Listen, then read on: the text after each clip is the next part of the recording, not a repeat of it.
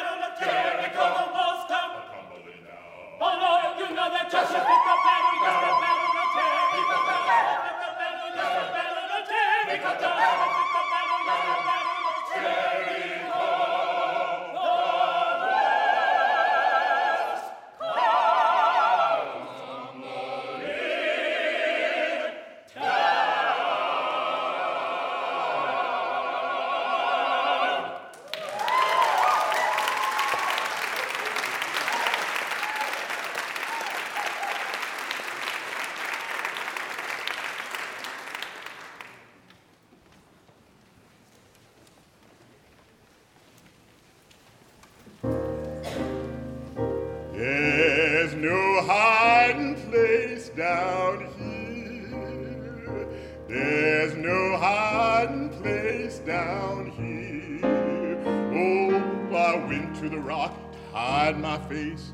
Rock cried out, no hiding place. There's no hiding place down here. Oh, the Senate cried out, I'm burning too. The United States Senate cried out, I'm burning too. Oh, the Senate cried out, we're burning too. We're trying to get to heaven just like you. There's no hiding place down here. The president, he gambled and fell. Yes, the president, he gambled and fell. Yes, the president, he gambled and fell. Tried to go to heaven, but he had to go to. mm. There's no hiding place down here.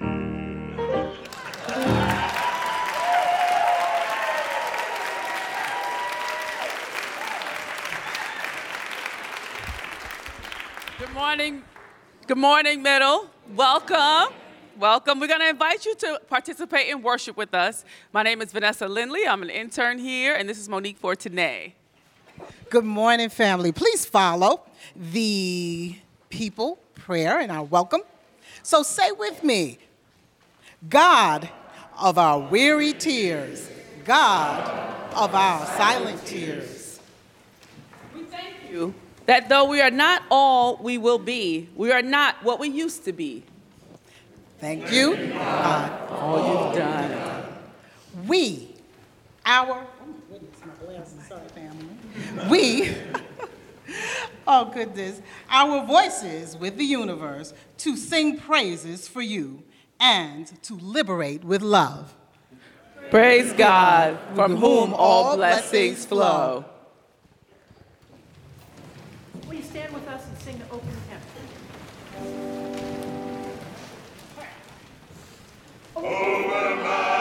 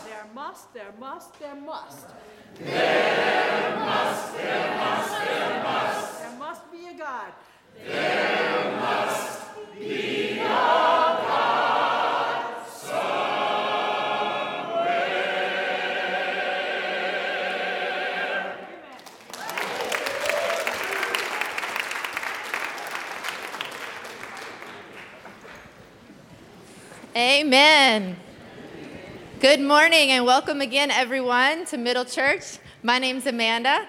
I use she, her pronouns. I'm one of the ministers here. And on behalf of our senior minister, the Reverend Dr. Jacqui Lewis, and all of our consistory and all of us who call this place home, welcome. We're so glad that you're here today on this first Sunday of Black History Month, where we at Middle say that Black history is American history. But we're going to do it a little extra special this month because we can. Um, is anyone visiting here today for the very first time? If so, raise your hand and keep it up for a minute so we can give you a card and say an official welcome. We're so glad you're here. Where are you visiting from? Long Island, great, welcome. Where are you visiting from? Charlotte, North Carolina, welcome. Who else? Yeah. The Bronx, welcome. Who else had hands up? Yes. Brooklyn, what's up? I saw you this week. Yeah, welcome. Hi. Australia. Oh my goodness. Anybody farther than Australia? Maybe our senior pastor who's in Paris preaching today three times. Welcome. Where are you from? Harlem. Welcome. Where, you know, you're not raising your hand. I'm like, was there another one? Anybody in the balcony? Let's say hello to all of our online viewers. So glad that you all are watching with us today. They are an important part of our church community. In fact, one of our online um, members who lives in Baltimore recommended that we do a letter writing campaign, which we are doing today to kick off Black History Month, to get Bayard Rustin pardoned. We recognize that he is one of the saints of the civil rights movement, and he has been wrongly condemned for his sexuality, and we have something to say about that. There are letters in the social hall that you can sign and send to the governor of California. We hope that you'll take part in that campaign today. It's also online if you can't stay and sign a letter. Our book study is kicking off today. We're reading How to Be an Anti-Racist by Ibram Kendi. Uh, we hope you'll join that on the fourth floor. Jacqui will be doing a race talkback tomorrow after worship on racial identity. Um, we have Michael is going to come and tell us another thing that we can do that's special this month. Good morning, Middle. Good morning, Middle. Yeah. there we go. Uh, my name is Michael Dinwiddie. I work with the Middle Project, and we're sponsoring a tour, a walking tour, next Sunday, February 9th. It's called Sarah's Fire. It's Black Gotham Experience. It's free for Middle members. You're welcome to come. I made flyers, I put some in the back, but you can also go online for Eventbrite because I put an email on here, but you can do it Eventbrite, that's the way to register. It's free, but you should register for the walk. It's led by Kamau Ware, and um, we'll be meeting here at 3 o'clock at the church, and you're welcome to join us. Oh, bring a Metro card, round trip. Thank you, Michael. Thank you, Middle Project, for hosting that for us. There are many other things happening in the life of our church. I hope you'll take a look at them either on the screen here or in your bulletin. Uh, a special uh, note about an in house day long spiritual retreat that's being led by lay leaders. We hope that you'll take a look at that on the back of the bulletin and, and make plans to join that as well. Uh, I said before that our senior pastor is in Paris today and tomorrow giving lectures and kicking off Black History Month at the American Church in Paris, which is pretty awesome. And we have the honor of having Dr. David Kim in the pulpit with us today. Um, David Kim is actually in Oakland, California now, no longer in Connecticut, but has been a friend of Middle's for a long time, uh, presenting at our Revolutionary Love Conference and um, I can tell you that the sermon today will inspire and move you, and we are so glad that you are here with us today. One of the things that we do as a uh, church family is that we come together and worship, and part of worship is taking a minute to sit in the presence of God, to sit in the presence and the holiness of something that is bigger than us, something that is outside of us, something that calls us forward, calls us on in the way of love, even in a week that has felt defeating in many ways. I'm from Kentucky, and seeing pictures of white men in camouflage with huge rifles storm the Capitol is gut wrenching. And yet, it's our world. A Senate vote, a Muslim ban, things that seem defeating, are things that we can hold together and name as not right in this space. So let's hold all of that because God holds all of that with us.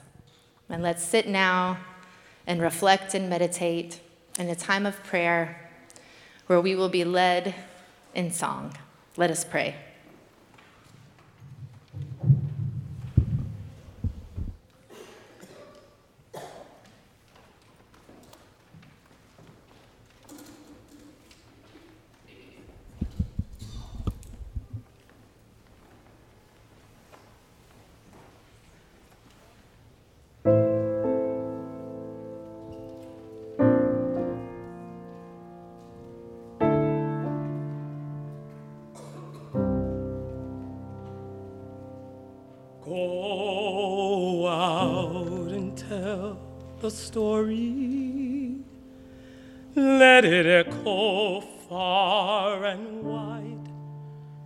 Make them hear you. Make them hear you. How justice was our battle and how justice was denied. Make them hear you make them hear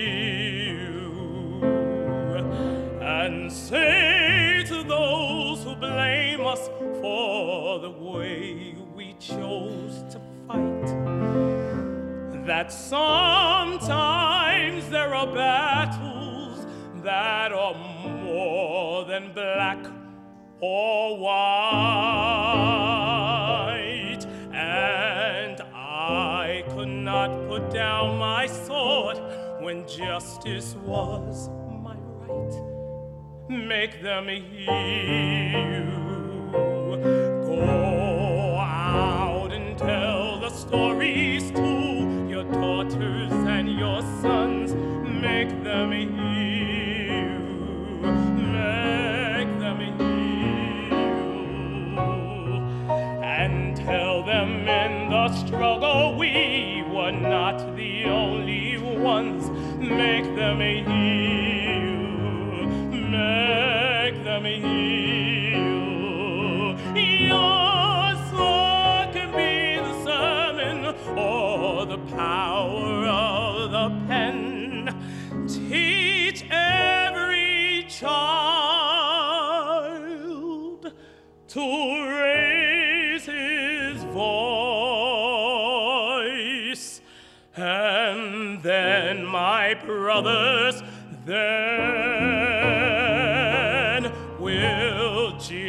justice be demanded by ten million righteous men.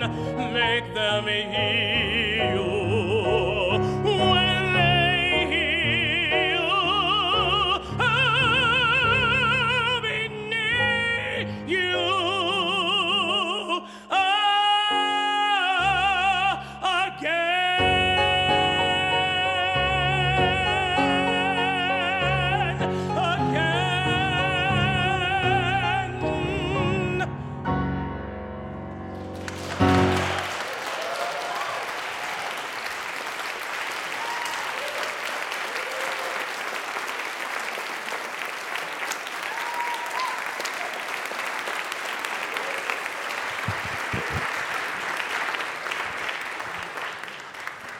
Wow. Amen. I'm going to ask you to stay standing if you can. or join us in whatever feels comfortable for you. But we are going to say now together a prayer that Jesus taught us to pray. There is an, an um, inclusive version that's printed in your bulletin, but I hope that you'll pray in whatever language and whatever way is comfortable to you. Let's pray together now.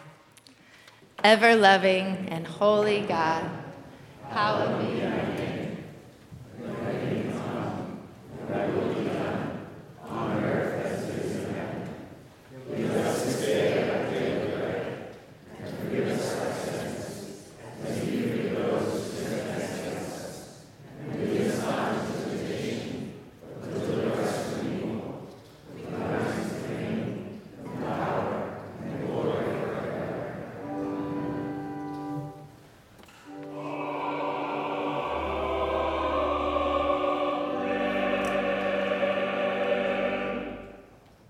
Amen. Make them hear you, middle family, in the peace that you pass with one another. May the peace of God be with you.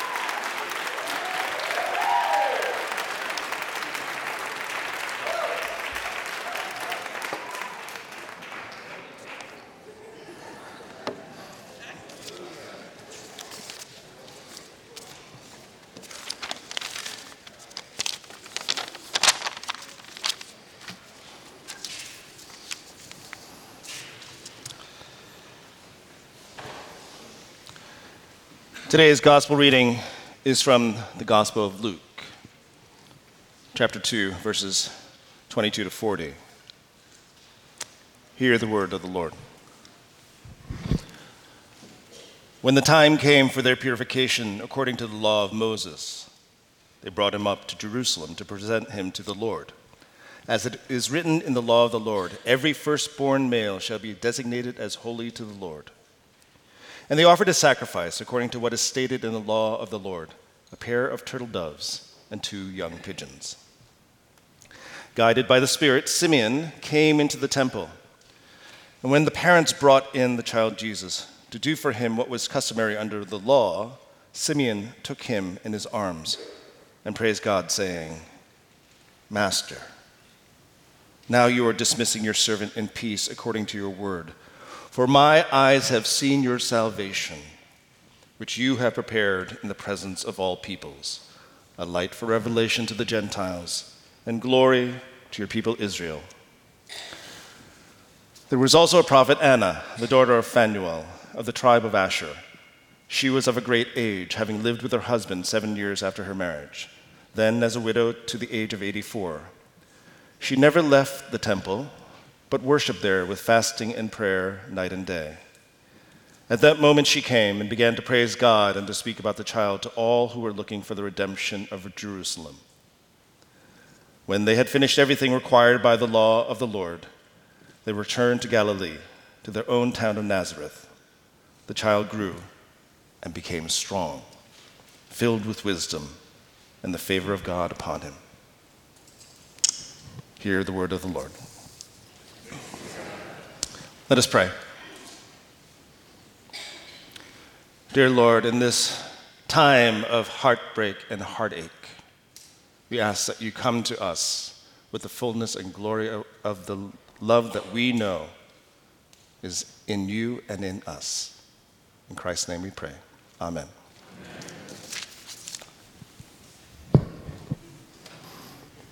Good morning, Middle. Good morning. Oh, good morning, Middle.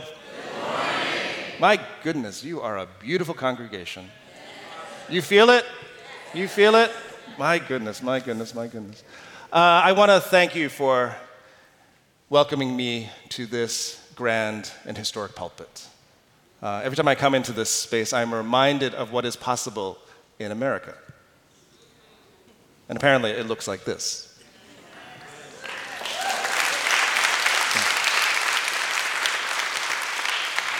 I want to thank the staff at Middle for being so welcoming, and I want to praise this choir. My goodness, this choir.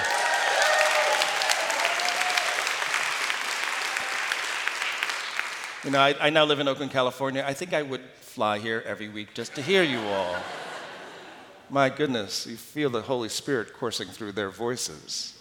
Uh, and I do want to thank Amanda. Where's Amanda? She's around somewhere. Yeah. Oh, Amanda, yeah, for um, being so welcoming, and Ben as well.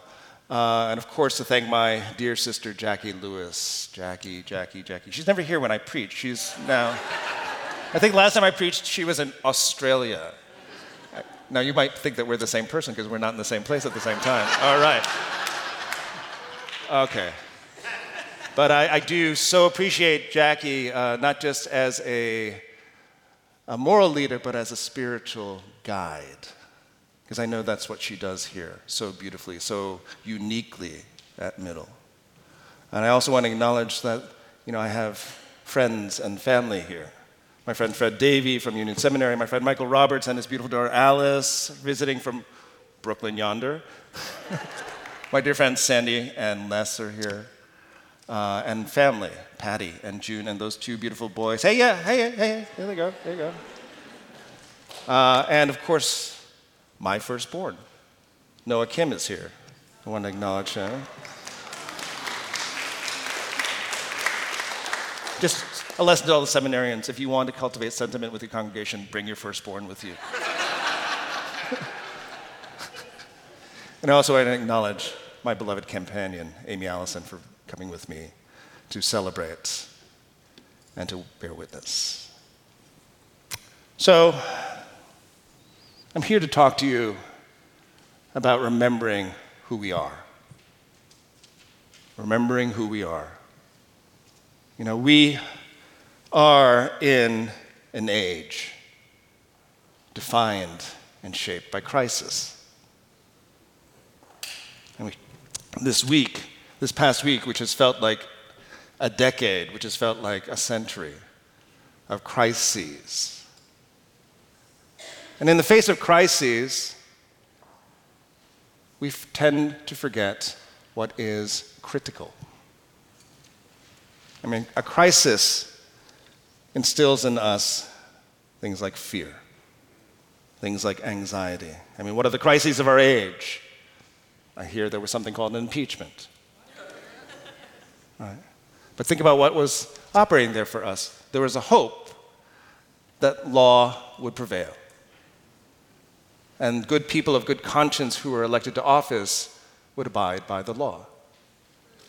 And we're in a crisis point, in a crisis moment, where we recognize that the rule of law is not something that we can rely on. What do we do then? We're in a crisis of identity as a nation that no longer welcomes immigrants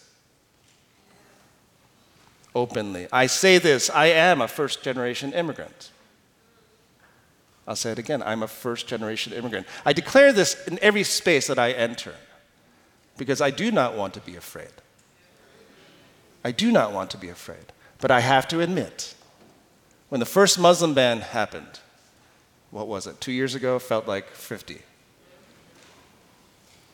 And there were threats about taking away naturalization rights. And I've been a naturalized citizen since I was four and a half years old. I wasn't the tall, I was this tall, right? And then I felt injected by fear. I had taken for granted the right of citizenship. And then something felt like a crisis in my identity and the crisis in the culture. What is I going to do? What am I going to do in a threat to who I am? Now, the word crisis comes to us from the Latin crisis, which means judgment. Judgment, which itself is borrowed from the Greek krisis, which indicates an act of separation an act of separation. I mean, if you think about the crises we're facing around racism and homophobia and xenophobia and other phobias, we feel the crises separating us from our hearts, separating us from who we are, such that we are instilled with fear and we begin to forget who we are. Now, that is unconscionable. That is unconscionable. And I say this thinking about Black History Month, and I think about the history of racism in the United States, this American project.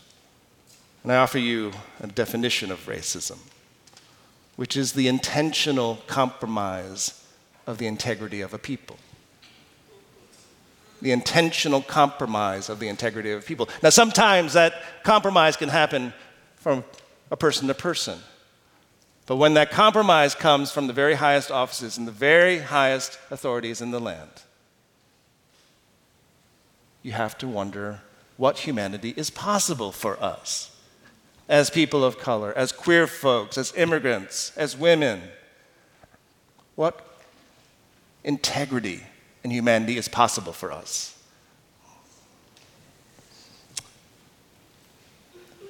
We are born in that moment of crisis and separation to a culture of cynicism, where cynicism is the separation of one's heart from the world. So it's in the policies of, and I'm going to say his name only once, the Trump administration, are insidious for sure. But the fact that we have law and policy that inflict the intentional compromise of the integrity of peoples is an act of evil. It is inflicting unjustified suffering onto everyday folks. And we are, as we know, in a space like this, in a place like this, warriors for justice.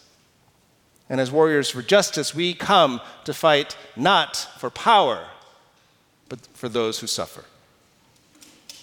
We come to meet their suffering not just with anger, not just with bitterness, but I also implore you not to approach the suffering with cynicism,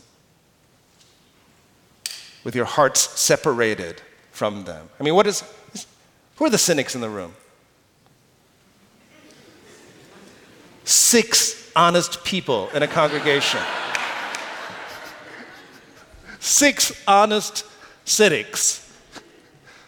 For all of you private cynics out there. I mean, what's the lament of a cynic? It doesn't matter. It doesn't pertain to me. And that terrible one, I don't care. I don't care. For evil to be inflicted on us for the compromise of the integrity of our people to be inflicted on us and then to be punished twice with cynicism is torrential evil. I don't care. You know, we live in Oakland, California, where the homeless, the houseless crisis is just out of control. It is just out of control.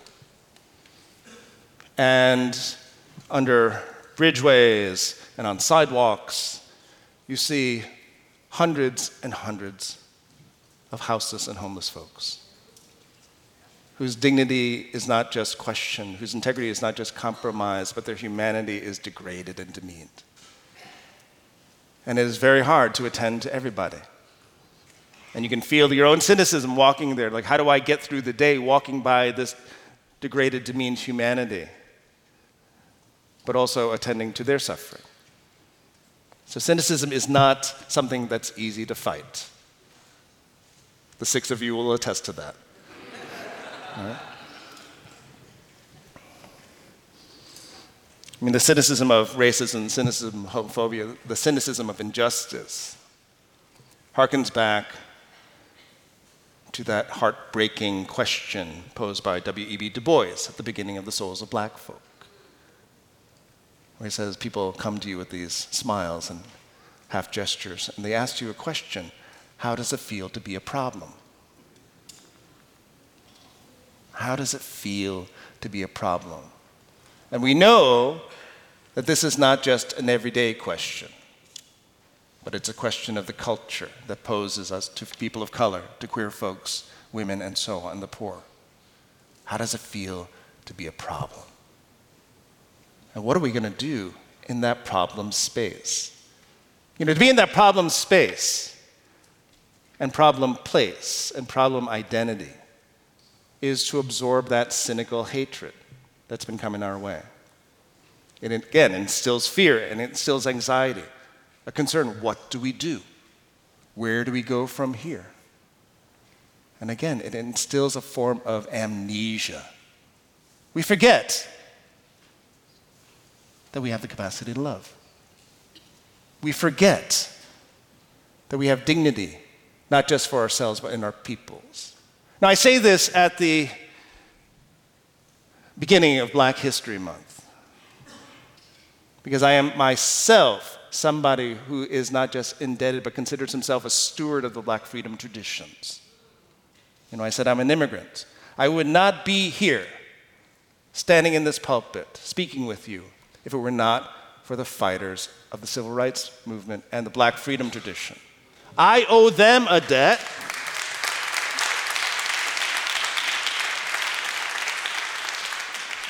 I owe them a debt, and I plan to pay it off in spades. I am a steward of that tradition, which means I have to at- attend to it.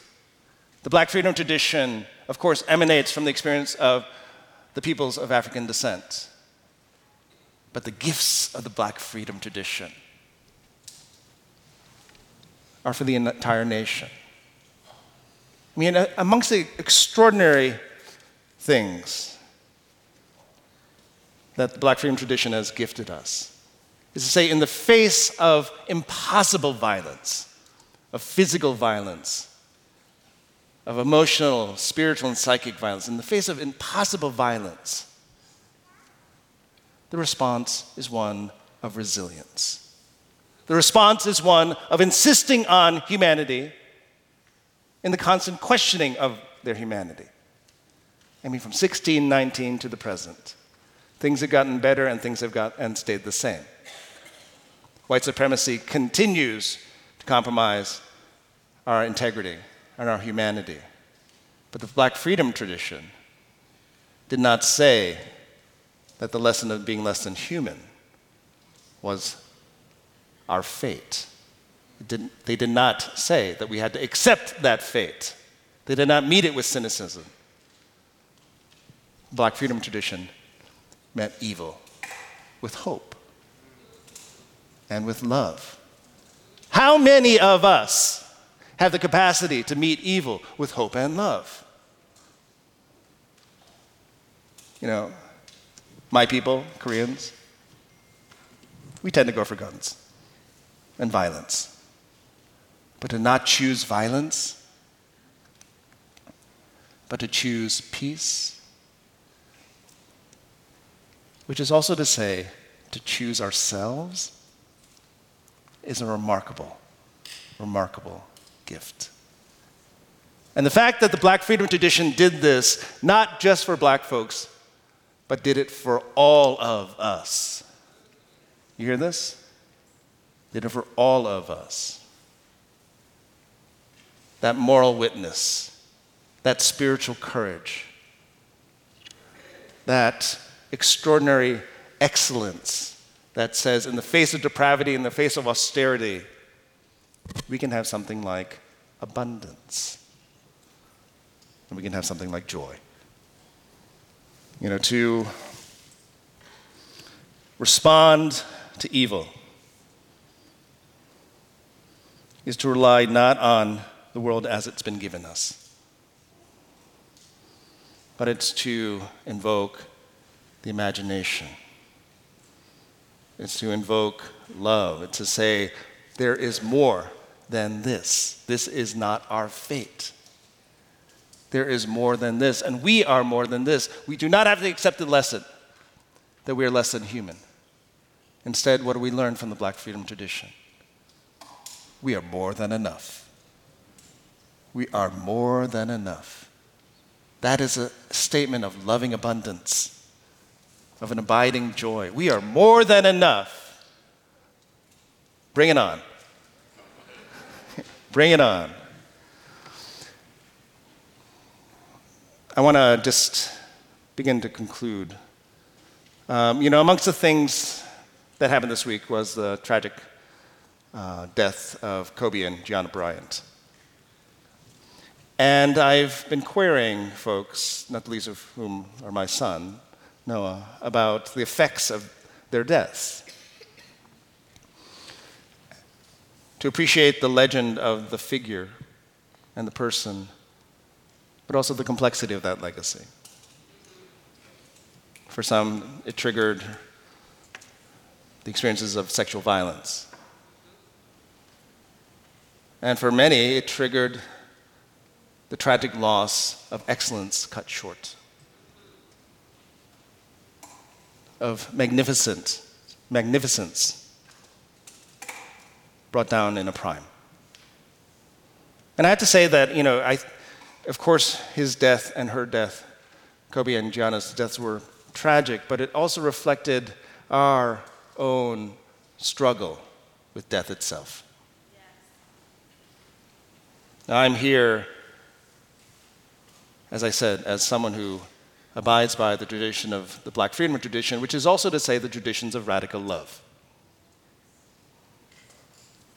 And the tradition of radical love says what? You have to love yourself enough to let things die in you in order to live. Radical love says, in the face of death, there's still hope and possibility. So we can say, in response to the evil coming our way, that considers our fellow human beings disposable. Think about that. Disposable like trash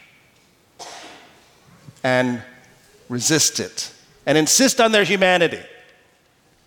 Say, no one is disposable. That we have to let that part of us die to find redemption, to rediscover the worth in people. Because we are, as Christians, people who have learned the lessons of death. The lessons of death come daily. In reflecting on the birth of Jesus, we know what happens later on in that story. It's an ineluctable death, but a death that bears love. So, to remember who we are in the face of evil, to remember who we are in the face of crisis, is to say, we have love in us. And we are people of radical love. Can you say that?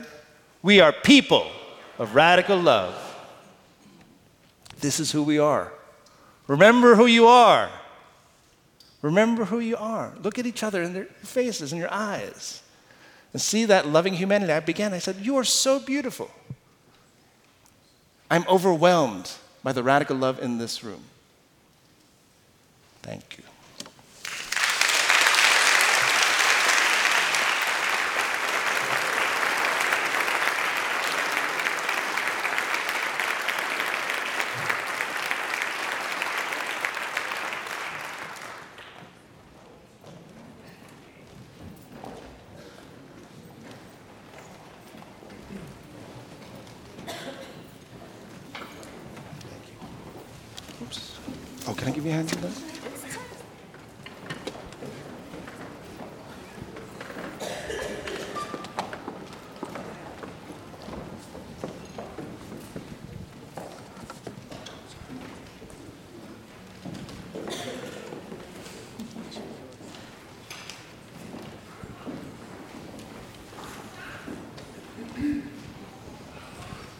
We come now to the table, to a table that also calls us to remember who we are. A table that was prepared out of love, a reminder of the one who created it, the one who put it together, called all of us to this table. We come here now. Let us pray.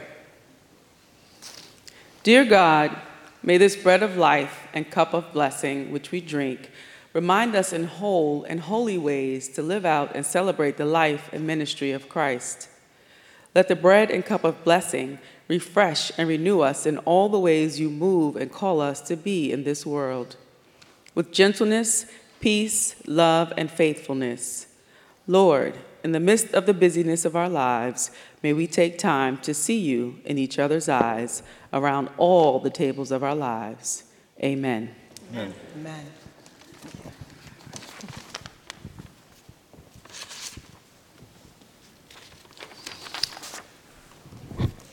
All praises to you, O God.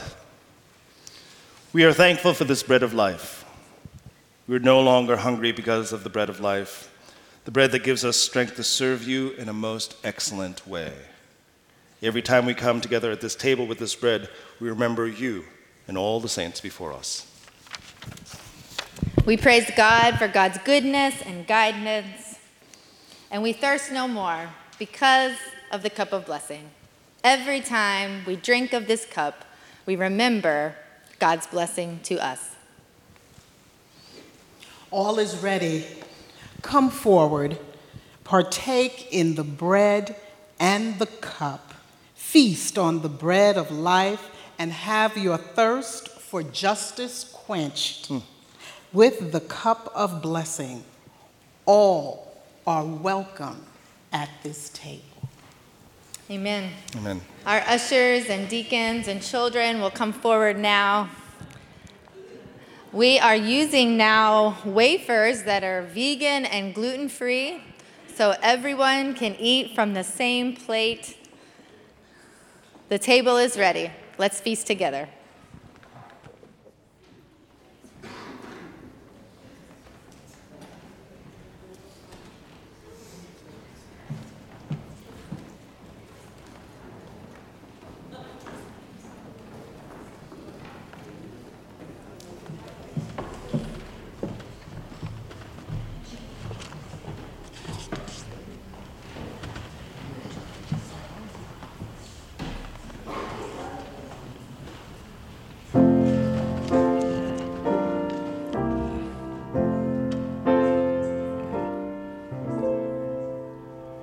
On my journey now, Mount Zion, on my journey now, Mount Zion.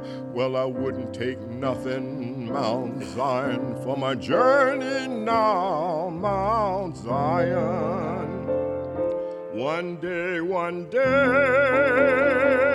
I was walking along. Well, the elements open and the love come down Mount Zion. On my journey now, Mount Zion, on my journey now, Mount Zion. Well, I wouldn't take nothing, Mount Zion, for my journey now, Mount Zion. Well, I went to the valley and I didn't go to stay. Well, my soul got happy and I stayed all day in Mount Zion. On my journey now, Mount Zion, on my journey now, Mount Zion. Well, I couldn't take nothing, Mount Zion, for my journey now, Mount Zion. You may talk about me just as much as you please. Well, I'll talk about you when I get on my knees, Mount Zion. On my journey now, Mount Zion, on my journey now, Mount Zion. Well, I wouldn't take nothing, Mount Zion, for my journey now, Mount Zion. On my journey now, Mount Zion, on my journey now, Mount Zion. Well, I wouldn't take nothing, Mount Zion, for my journey now, Mount Zion.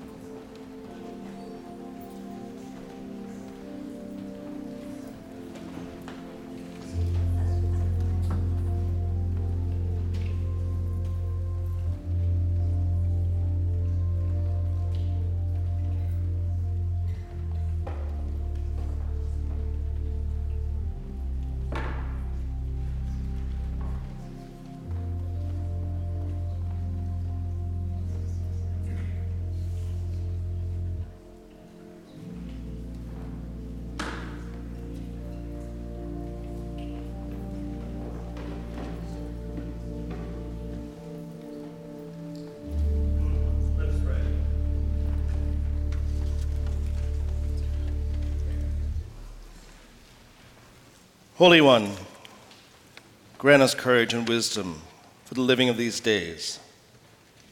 Increase our faith, maintain our hope, sustain our love.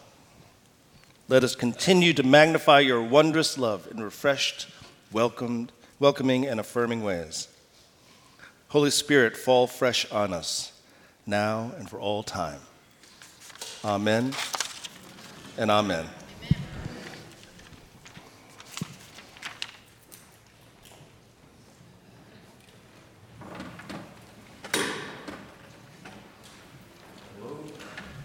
Hello, middle. Hello, middle. I still don't have it. This one work?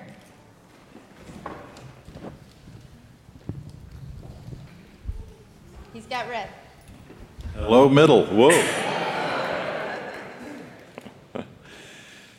First, despite what your bulletins are telling you, I am not Ivan Anderson. As those of you know both of us are aware, he's far better looking.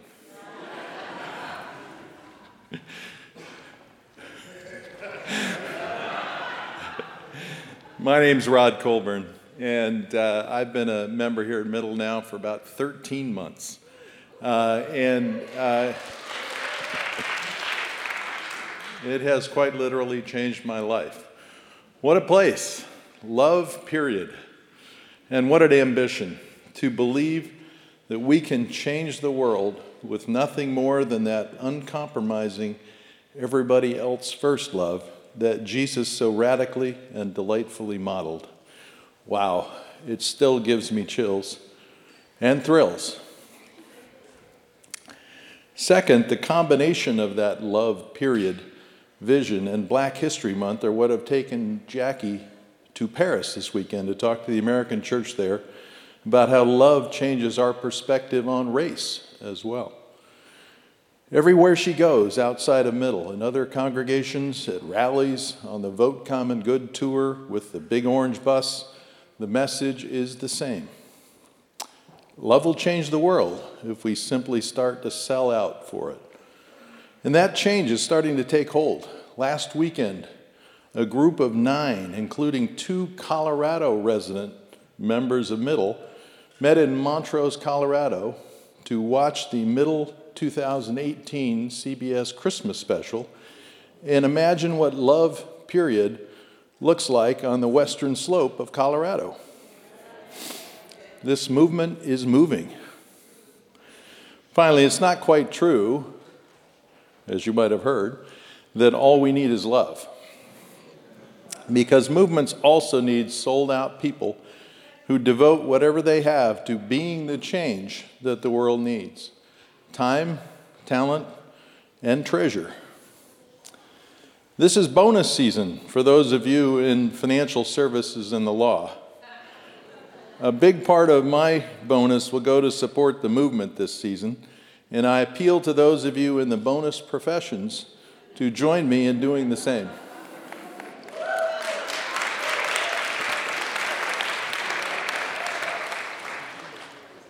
As we just heard from Dr. Kim, this is go time. Let's sell out. And if you haven't formally joined the movement yet, please find Amanda after the service up here at the stage and take the plunge. It may change your life too.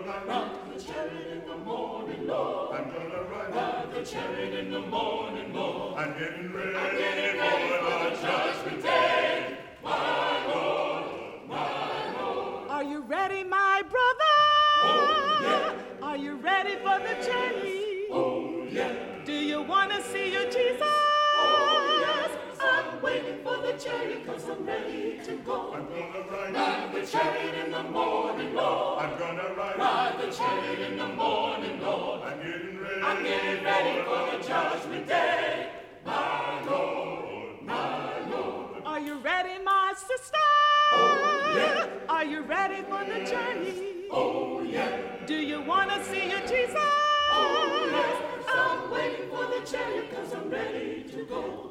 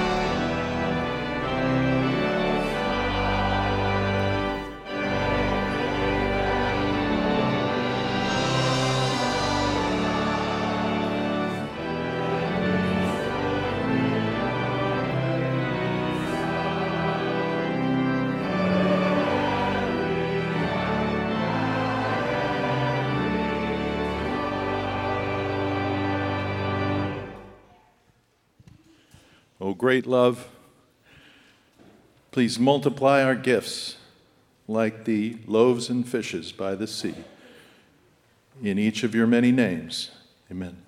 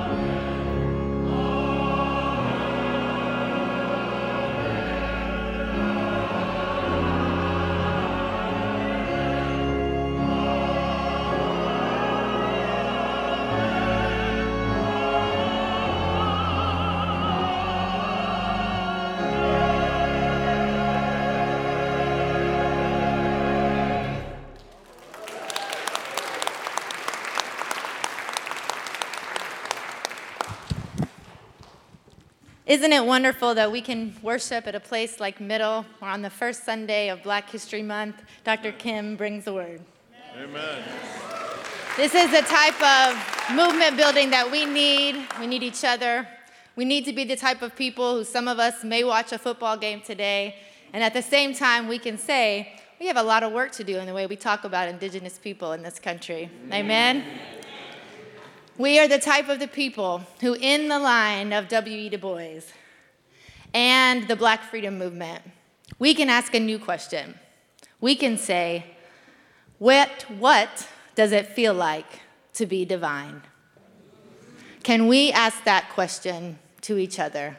Can we ask that to ourselves, knowing that God has made every single one of us divine? And that is what we need to hold as we move forward in love and justice in this world. Go in peace. You are loved. Amen. Amen.